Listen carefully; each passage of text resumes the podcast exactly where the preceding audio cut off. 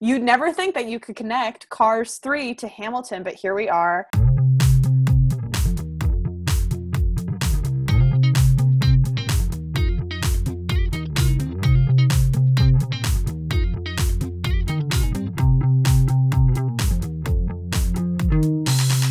Hi, everyone. Welcome to this week's episode of Feminist Fiends and Quarantine Queens. I'm Quinn. I'm Nellie. And I'm Pate. Although we love getting to sit down and discuss feminism and pop culture with you all every week, today's episode is especially exciting because it is our 10th episode. Wow! I'm not sure how you all have put up with listening to us for 10 weeks, but we are so, so grateful for all of our listeners and followers on Spotify and Instagram. Thank you. Thank you guys for listening. Before we dig into today's conversation, we would like to encourage all of you to continue to donate to, advocate for, and educate yourself and your friends and family about the Black Lives Matter movement. Please stick around to the end of the show for some organizations and resources to get involved with to make this world a more equitable and inclusive place. To celebrate hitting double digits, we're taking on a favorite among the three of us that has received massive critical acclaim Lin Manuel Miranda's Hamilton.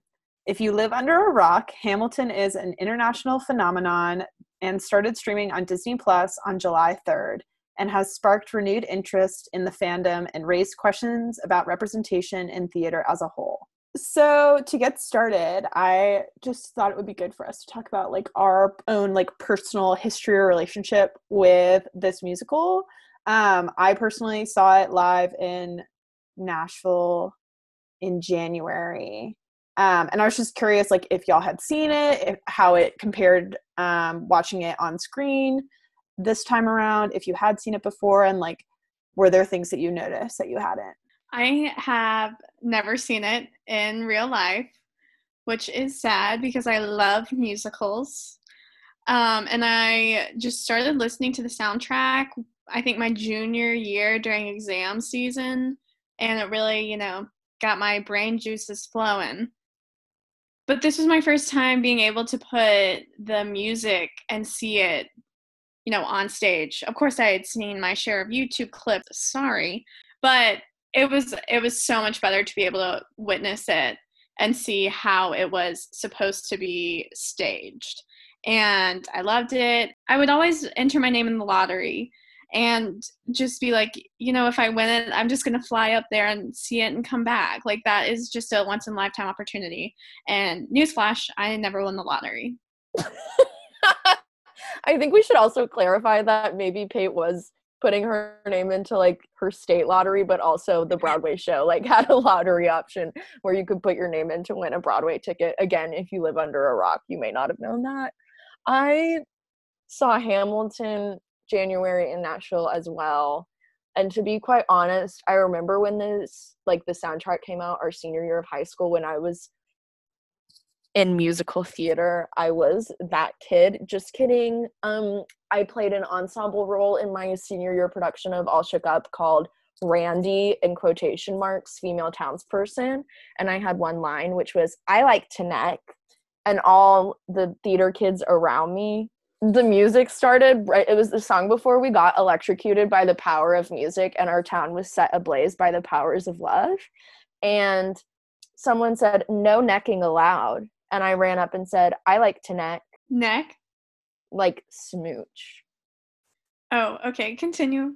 Um, anywho, but all the kids around me would listen to Hamilton all the time, and I was like, fork these kids. This sucks. I hate Hamilton. This is a flop. And so my mom and dad loved Hamilton. Like, work is my dad's second most listened to song on Spotify of all time, behind Behind These Hazel Eyes by Kelly Clarkson. but what am I talking about? Hold what on, I just like she means the Schuyler sisters. Girl. Oh Fake my god. I'm literally having an aneurysm. So then I saw it this January with my family. Was not expecting much. Thought it was a really cool opportunity. Was excited to like have that time with my family and my sister. Came out of it like obsessed. And my older sister, who's 25, who could give two toots in the toilet about musical theater in general, actually got banned from the Tennessee Performing Arts Center by our family because she was so mean to all of us during Wicked and hated it and like threw a fit at the second act wanting to go home when she was like 17. And she loved it. And so we've become like huge Hamilton fans within my family and we had a big streaming party where we drank French 75s and got a little turn and watched it on Friday night and we loved it. I will say the one thing that stuck out to me even more watching it on stage via a camera rather than in person was how beautiful the dancing is. I was so glad that we got to see the dancers and the background ensemble performers up close because seeing their commitment and the passion and the energy in their eyes, I think just gave it this whole other effect that I wasn't really getting when I saw it, you know, in the back row of the Tennessee Performing Arts Center. But overall, it was beautiful, and I'm really glad that it's accessible to a larger audience across the world because, as Pate mentioned, it was really hard to get tickets to. I think it still is, will be when Broadway comes back. I will just say I had a pretty similar relationship to Hamilton when it was like first a thing. I definitely wanted to see it because I feel that way about musicals in general, but and if something is that like renowned or exciting, like I would have wanted to see it. But I remember like the summer after it came out or the summer it came out, I don't remember what time of year it came out, whatever.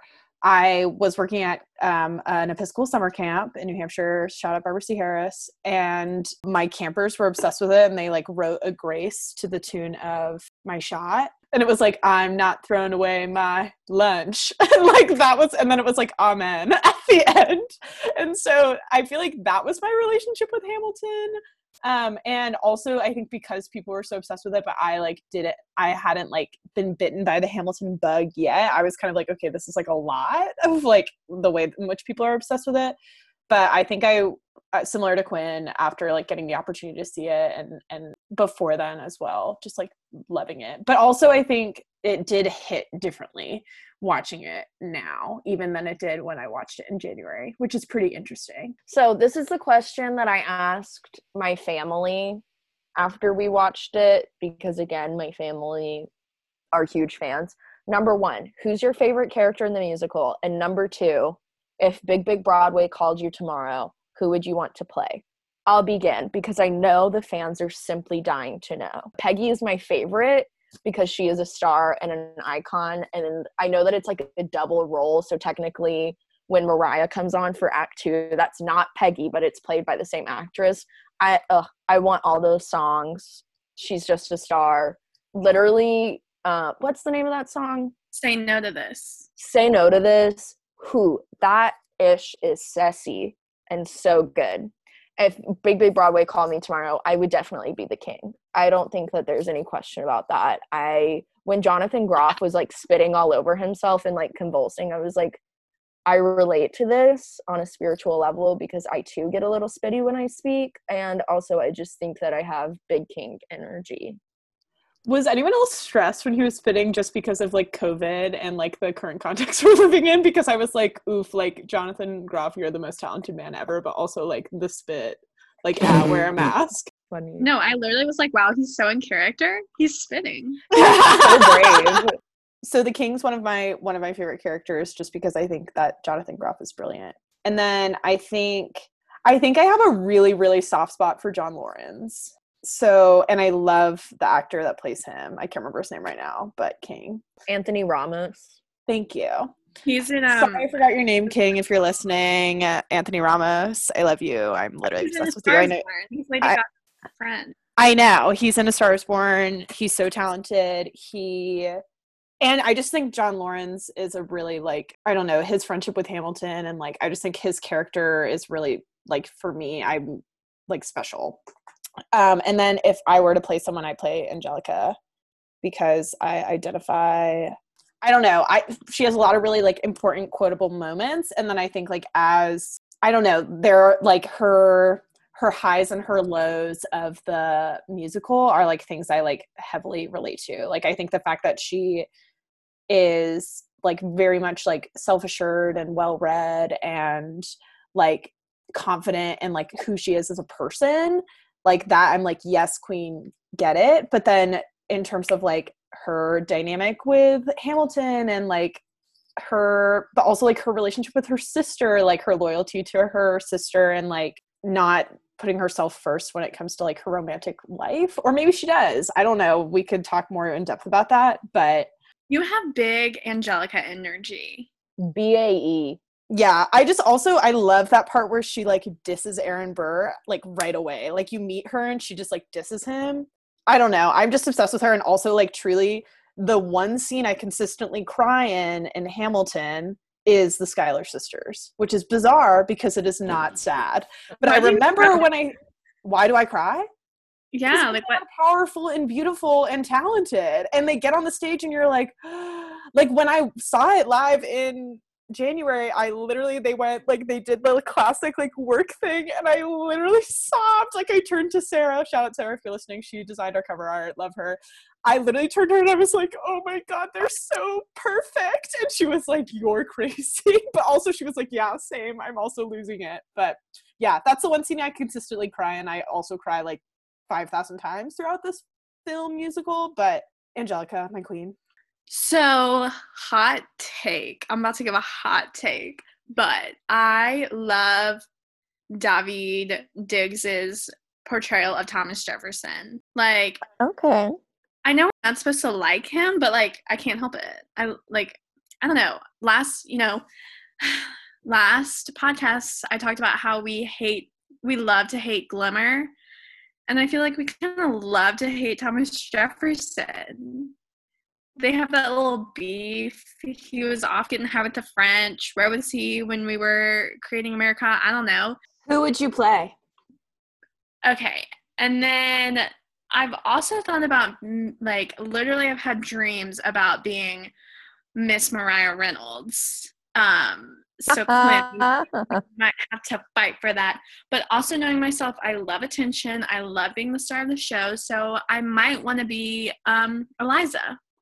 I thought you were going to say I might want to be Hamilton, and I was going Yeah. to support that. Oh, oh my god, Pate being Hamilton would be a good show. And I also like we'll hopefully get into it, but I really just think Eliza is a powerful character and I think if I had the chance I would smash the song Burn. I'd love to just get into those conversations. So, Pate, give us some tea on Eliza. I know you have some TikTok trends. I'm like 900 years old. I don't have TikTok, so I don't know what to call them. TikToks to discuss. I'm just going to mute myself now because I'm embarrassing myself.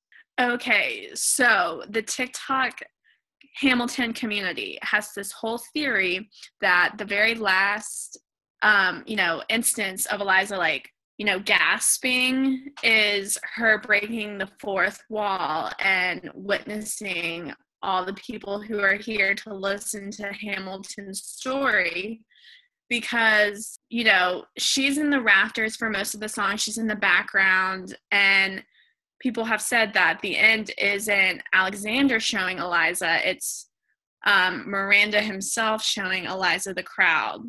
What do you think about this theory that maybe the idea is that this show isn't about Alexander Hamilton, but instead is about Eliza Hamilton? And that's why it's called Hamilton, not Alexander Hamilton. Can I just say really fast that even just hearing you describe that gave me goose pimples?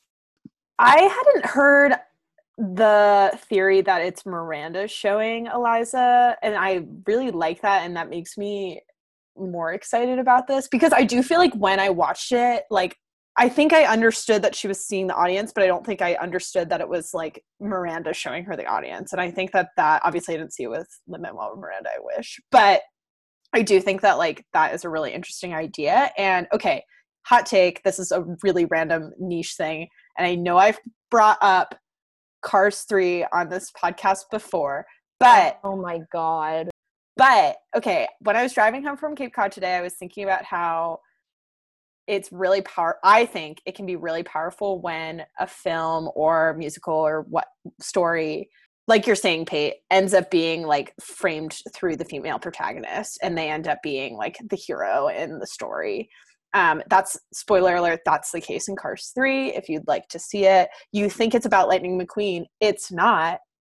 It's about the female protagonist. We're gonna have to put a content warning at the beginning of this that says Cars 3 spoilers. You'd never think that you could connect Cars 3 to Hamilton, but here we are. Um, and I think the ending of Hamilton in particular is pretty powerful. And the fourth wall thing is pretty cool. Yeah, I agree. I love the idea that it's framed this way because I'm currently reading a book about Eliza Hamilton. She really did dedicate the rest of her life to saving Hamilton's trans- manuscripts and trying to make sense of them.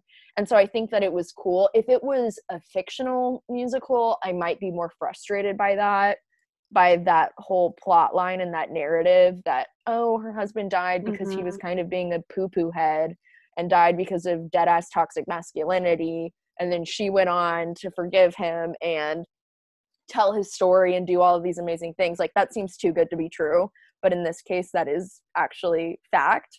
And so i think that it was doing her story and her character a great justice at the end to again kind of recenter her i mean literally center her at the at the center of the stage for that end moment. And i just thought it was really powerful because i'm sure that Eliza Hamilton, if you could tell her now that this is what this phenomenon would be, I think she would have that reaction of being just absolutely shocked that her life's work has meant this much to so many people now that it's accessible to so many people. So you think Hamilton like shot during the duel shot in the air because of toxic masculinity. I always thought it was from the guilt of telling his son to shoot in the air and then resulting in his death. I don't think the shooting in the air was toxic masculinity. Oh my gosh, I'm literally gonna get canceled for like hating on Hamilton. No, you're not. I don't think him shooting in the air was toxic masculinity, but obviously the things that got him to that point to where he was in a duel with Alexander I mean not with Alexander Hamilton, with Aaron Burr, like that in and of itself, that environment is toxic masculinity like at its finest. So I think that in his final moments, I agree. I never thought about it and framing Philip that way, but that's really cool. I like that.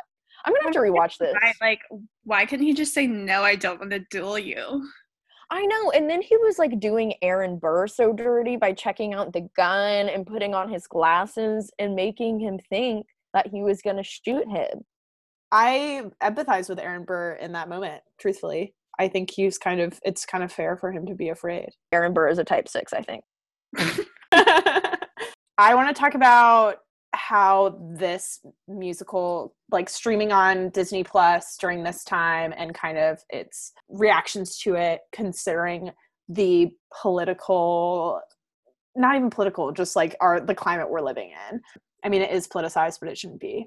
So one of the articles I saw circulating on Facebook in anticipation of the musical's release on Disney Plus was a Time magazine article by Andrew R. Chow titled the Hamilton movie is finally upon us, but is the groundbreaking musical already outdated? Um, and actually, Mandy, who was on our episode last week with the Hunger Games, shared this, and I read it. And I know that um, she's a big Hamilton fan, but really appreciated reading this article. And um, I wanted to read it before we had this conversation. Basically, Chow praises Hamilton's rejection of the white dominated theater world, but he recognizes how, quote, when the film drops on Disney Plus on July 3rd, it will arrive into a world that has been transformed by the past four years.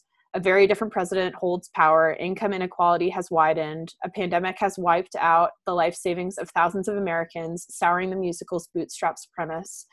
Over the past month, thousands of protesters have taken to the streets to excoriate America's systemic racial inequalities, many of which can be traced back to the men Hamilton celebrates through song and dance. End quote what do you all think of this? Um, did rewatching this musical during this time feel different than the musical we originally fell in love with, whether it was with watching it or listening to the music?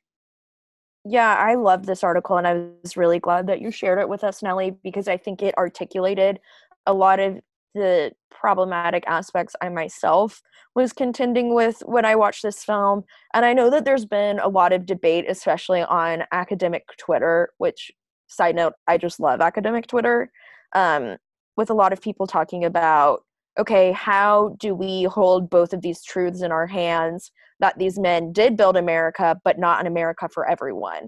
That they were evil people inherently because they held slaves, but does that mean that we can completely discard and disregard this piece of work that talks about the ways in which they set up the systems that we now live in in America? And in that article, Professor Lyra Monteiro from Rutgers University says, quote, since George Floyd, I wonder if its expiration date has already passed in reference to the musical. It's hard to imagine people saying, this is the musical of our moment, because the characters not only kept black people in bondage themselves, but also designed a country that would preserve their system, end quote. And I think it, this article also talks about Gone with the Wind, which of course is like quote unquote classic Southern portrayal, whitewashing of history um, that portrays the South as like a place that was wronged and slaves were well taken care of, which is simply not the truth. But I think that when you look at Hamilton in comparison to Gone with the Wind, it's like night and day. And I think that Hamilton is interesting in the way in which it employs actors of color and black identifying actors of color to play these parts and in that sense i think that it is reclaiming that history and reclaiming that narrative to show that you know immigrants we get the job done. I, I think that that's a great quote and i i love the idea of holding both truths in our hands that these were genuinely terrible people who by today's standards well i can't even say that. I was going to say are super un-american but under donald trump's america they kind of are but and my west wing heart of hearts that's not a true american even if they are the ones who created quote unquote created the united states aka like committed genocide against native americans and native peoples. But at the same time i don't think that we can disregard or discard the importance of this piece of art because it speaks to a lot of people of a lot of different backgrounds and i think that that's something that's really powerful. And it's made theater more accessible to students of theater specifically students of color who haven't seen themselves in musicals for a really long time. Plays have been a different story. It's still predominantly white but i think that there are more spaces and not a lot but more spaces on that side of things. So to see how groundbreaking this musical really has been is really really exciting. Um, not to bring up TikTok again, I'm really showing my age, but um, I saw another Hamilton TikTok which said, you know, it brings me so much joy knowing that the founding fathers are rolling in their grave, knowing that a person of color is portraying them in this musical, kind of as like a an excuse for why, not an excuse for why it's okay to like and watch Hamilton, but just like you know, the three of us have learned the importance of storytelling and the power of how a story is told. Quinn, you and I probably, you know, have experienced this more in our English classes.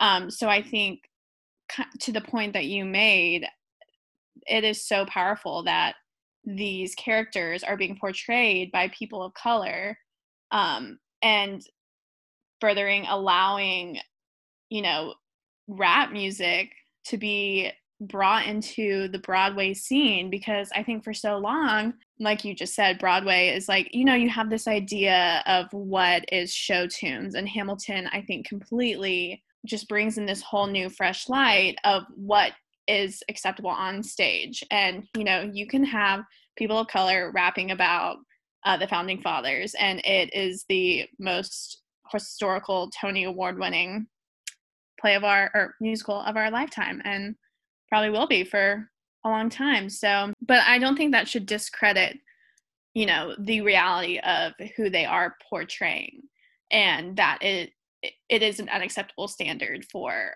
obviously today. Yeah, and I love that point that you made, Pate.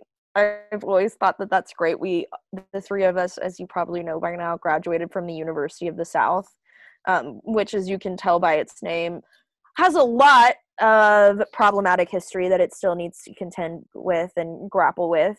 Um, but a phrase that I've often heard in reference to Sewanee is be the Sewanee that the founders would hate. And I remember one of my best friends, my freshman year, Nora Vinas, who graduated um, from Sewanee in 2017, always used to say that her being on campus would make the founders roll over in their grave and that was something that she took a lot of pride in and i love this idea that honestly yeah thomas jefferson if he knew that he was being played by David diggs and portrayed in this way to a large family audience on disney plus he probably would be none too happy and i kind of love that. I think that's awesome.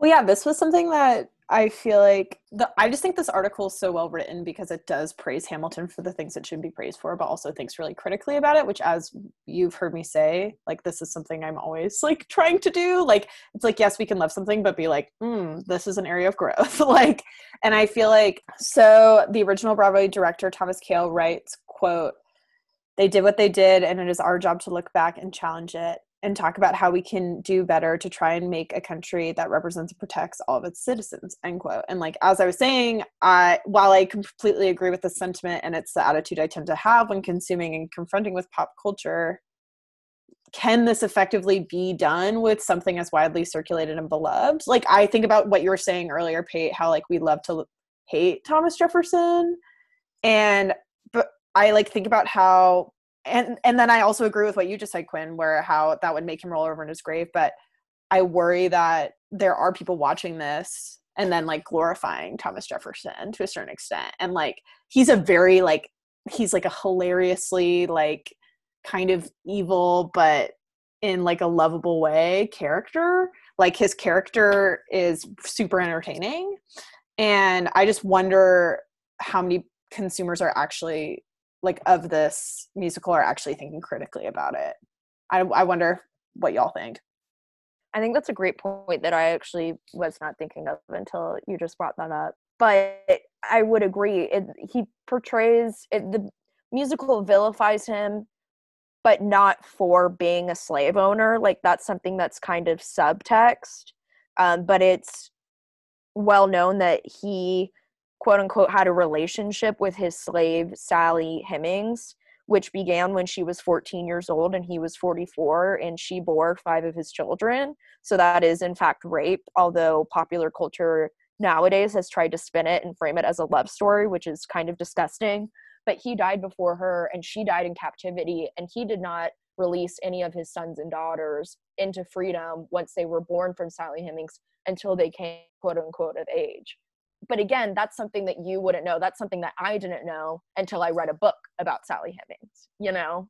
And i think that there is a real danger there to your point nellie that that's subtext. That's something that i think miranda kind of assumes that the audience knows especially i can't remember if it was this article or another article that i read. It talks about how slavery is briefly mentioned at the beginning of act two and hamilton is silent on the subject and like how his silence essentially like hits really differently now in 2020 but mm-hmm. again it kind of begs the question like is this enough? Why didn't questions of slavery really come to the forefront of these um, arguments and these rap battles and things? I think that's a really good point especially when this musical is being used widely to teach history in a lot of public school systems.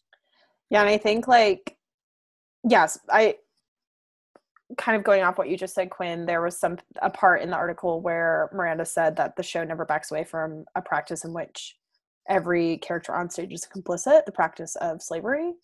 Um, however, like I think in a lot of ways, while Hamilton is has like great representation, except for Native Americans, there's no representation of Native Americans or mention of them. So I want to recognize that because there are there is definitely like an idolization of colonialism but I do think that, like, in a lot of ways, while Lin Manuel Miranda is extremely talented, he is complicit in this telling of history that we've that we consumed at least i consumed i don't want to speak for y'all but a telling of history that is more or less like yeah the slave trade happened and then slaves were freed. That as we very much as we very are, are keenly aware of that is not the case. Slavery still exists um, in a in a um in an in a more obscured way yes probably. exactly thank you yeah slavery exists in an obscure way i worry that i think it's a nuance like i think if we were getting a accurate um if we were getting an accurate telling of history in our school systems then this musical wouldn't be wouldn't necessarily have as huge stakes in its telling but I think because it doesn't, I don't think it goes, while I love Hamilton, I don't think it goes like the extra, it needed to go like the extra mile in terms of like telling this in a little bit more of an accurate way because I worry that it's idolizing characters that were really complicit and active, not even complicit, active in creating systemic racism in our country. So, like, while I would have much rather watch Hamilton on the 4th of July than like watch fireworks and celebrate a country that I personally don't super believe in right now. At the same time, I worry that like is it all that di- are those two things like all that different? I don't know. That's a big hot take, but as much as I love Hamilton, I was like, this is like harder to watch in this moment of time because it's celebrating the colonists. well, not to I don't disagree with that at all. I do think though that Hamilton, the character, isn't supposed to be perfect though. I think we see him mess up a lot. And when we first see him, he is, you know, really not rowdy. That's a bad word for it, but he like he's so he is so opinionated and he wants to tell everyone his opinion and you know he doesn't listen to commands well and you know he cheats on his wife who is pretty freaking great you know for the audience like the audience sees her. I think the audience sees eliza as probably the least problematic character even though she is problematic in her own ways. And then like he gives his son really bad advice and you know ends up one could argue killing him subvertly. Um so I think like Miranda does a good job of allowing us to appreciate Hamilton as a character while also seeing his flaws. And so then hopefully people can take from that, like, oh, Hamilton is not a perfect, like, founding father. And then Thomas Jefferson obviously is not a perfect founding father because he kind of is vilified in the in this story. So I mean, I don't know if they're like supposed I don't think they're supposed to be idolized, but I do think that they are glorified. If you think I mean like I think there's a difference in the two. No, I would agree. I think that that is probably a better wording for it. So as we wrap up today, I have one last question for you two gals, getting back to kind of the core of what this show is and what the show is here to do. And this is a big overarching question that I don't know if I know the answer to or my opinion on. But overall, big ticket question. Ching. Is Hamilton a feminist musical or a feminist piece of art? What are your initial reactions?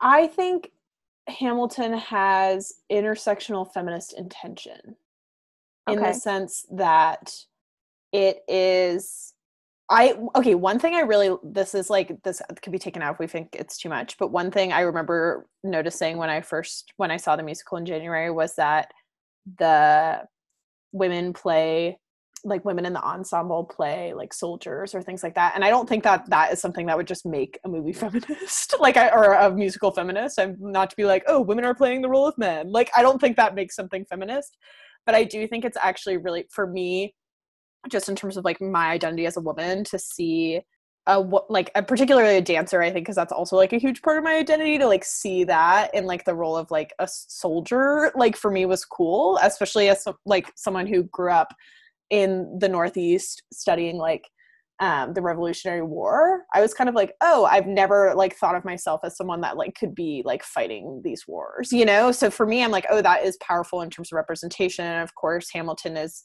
wonderful in terms of its representation of people of color.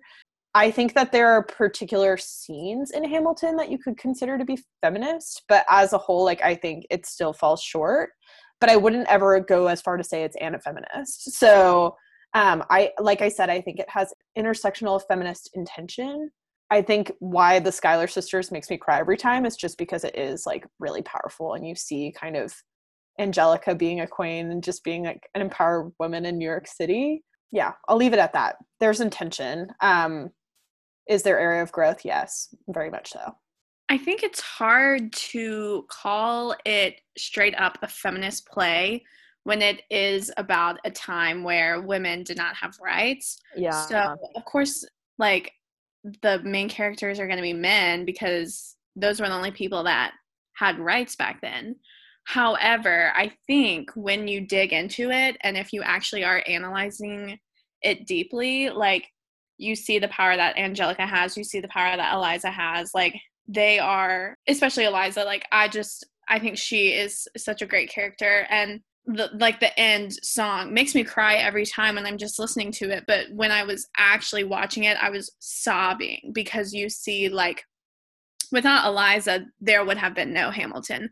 There would have been no like remembrance of like all these people. She tells the story of George Washington. She tells the story of the the soldiers that fought alongside Hamilton and like so I think that last song who tells your story i think that ultimately would make it a feminist play if you're going to argue that it is i think that's a good point i will say that to push back a little bit do it push back technically you could say oh well you know if we're going to have a musical that's based on the powerful men of this time they would inherently have to be white men you know so like i think that and I agree with all of your points, Pay. I personally do see this as a feminist musical because of the ways in which that it's portraying history. And so I agree that you can't I mean, although a lot of this musical is fictionalized, at the end of the day, you can't stray from that core story too much. But I, I like the ways in which Miranda allows for his women to be empowered and allows his audience to see these women, specifically the Schuyler sisters, and think, okay, if they were in a 2020 context, they would be badass women at the forefront of every picket line arguing on behalf of the rights of intersectional feminism for women everywhere. Like especially in oh I keep forgetting this the name of the song is the Schuyler Sisters, right? yeah. I'm literally a flop. But like in that music in that piece of music. I love the ways in which their personalities kind of shine through, and we see that they are empowered, they all are well read. So, although, as Angelica touches on and satisfied, she really is limited in terms of mobility as a woman, Miranda allows for like these spots of honestly like sunshine to come through where you can see these women kind of take control of their own destinies in whatever way they can. So, to wrap up, as promised, we're going to offer some resources this week. This is, again, as always, is by no means an exhaustive list, but we just wanted to highlight a few organizations that we found to be particularly relevant to today's podcast and just places that we think could be a great starting point for people to get involved in their activism. So, my resource is called Margins, and their goal is to uplift and strengthen Black women and their ability to parent. Um, and they aim to intervene in poverty stricken family units and restore hope by providing practical support. And yeah, so you can go on their website. It's marginsw4bw.weebly.com. As many of y'all know, there are a lot of like Supreme Court cases that, like, really important ones um, that are happening right now. And one is so within the theme of immigrants, we get the job done. This case uh, is saying that an asylum seeker in the US must prove that they, quote, have credible fear of returning to their home country. In a 7 2 rule, asylum seekers in an expedited deportation process can now be denied judicial review if immigration officials deny their, quote, credible fear claim. So essentially, this is going to make um, if this goes through through the Supreme Court, it's going to make asylum basically like non-existent um, in this country, which is fucked up, um, to say the least, because hypothetically, this country is built on the foundation of immigration. Um, I would argue that this, um, I would argue that like the American dream really doesn't exist, but it should. Um, and people should be able to come here if they want to in general, but also especially if they are fleeing violence. Um, but there is, are a lot of different ways to get involved. You can write your legislators um, and representatives. And um, I'm just going to plug an organization that supports asylum seekers that is close to me. It's Rio Grande Borderland Ministries. And if you want, they have posted on their website a lot of different action items. Um, I'll share their Instagram on our Instagram.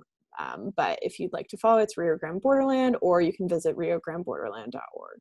And lastly, I'm going to plug Ween, which is W E E N, and that is their website is Ween W E E N dot com, um, which is the Women in Entertainment Empowerment Network, which is quote a nonprofit that creates the blueprint for women of color to spark change, shape history, take what is theirs, and rule like queens end quote and queens is in all caps which i think is very important to note here. So it's essentially empowering young women to get into the entertainment industry which clearly we can see from our discussion today.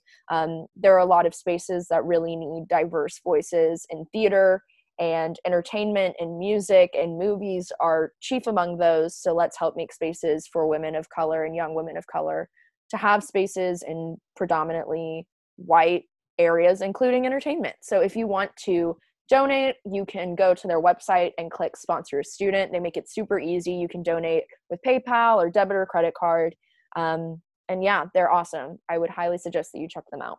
This is just a weekly reminder. I know we don't always say this out outright. Well, okay, first, reminder follow us on Instagram at Feminist Fiends, but also weekly reminder to think critically about whatever you're consuming in pop culture.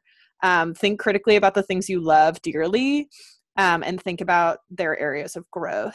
That is part of the unlearning that we we often talk about. So just remember. And to close out, if it's okay with y'all, if y'all are good with the quote we have, I think that this one is also particularly relevant to always, but to the world we're living in. Um, to quote Hamilton, History has its eyes on you. This has been Feminist Fiends and Quarantine Queens. See you next week. Bye. Bye. Bye.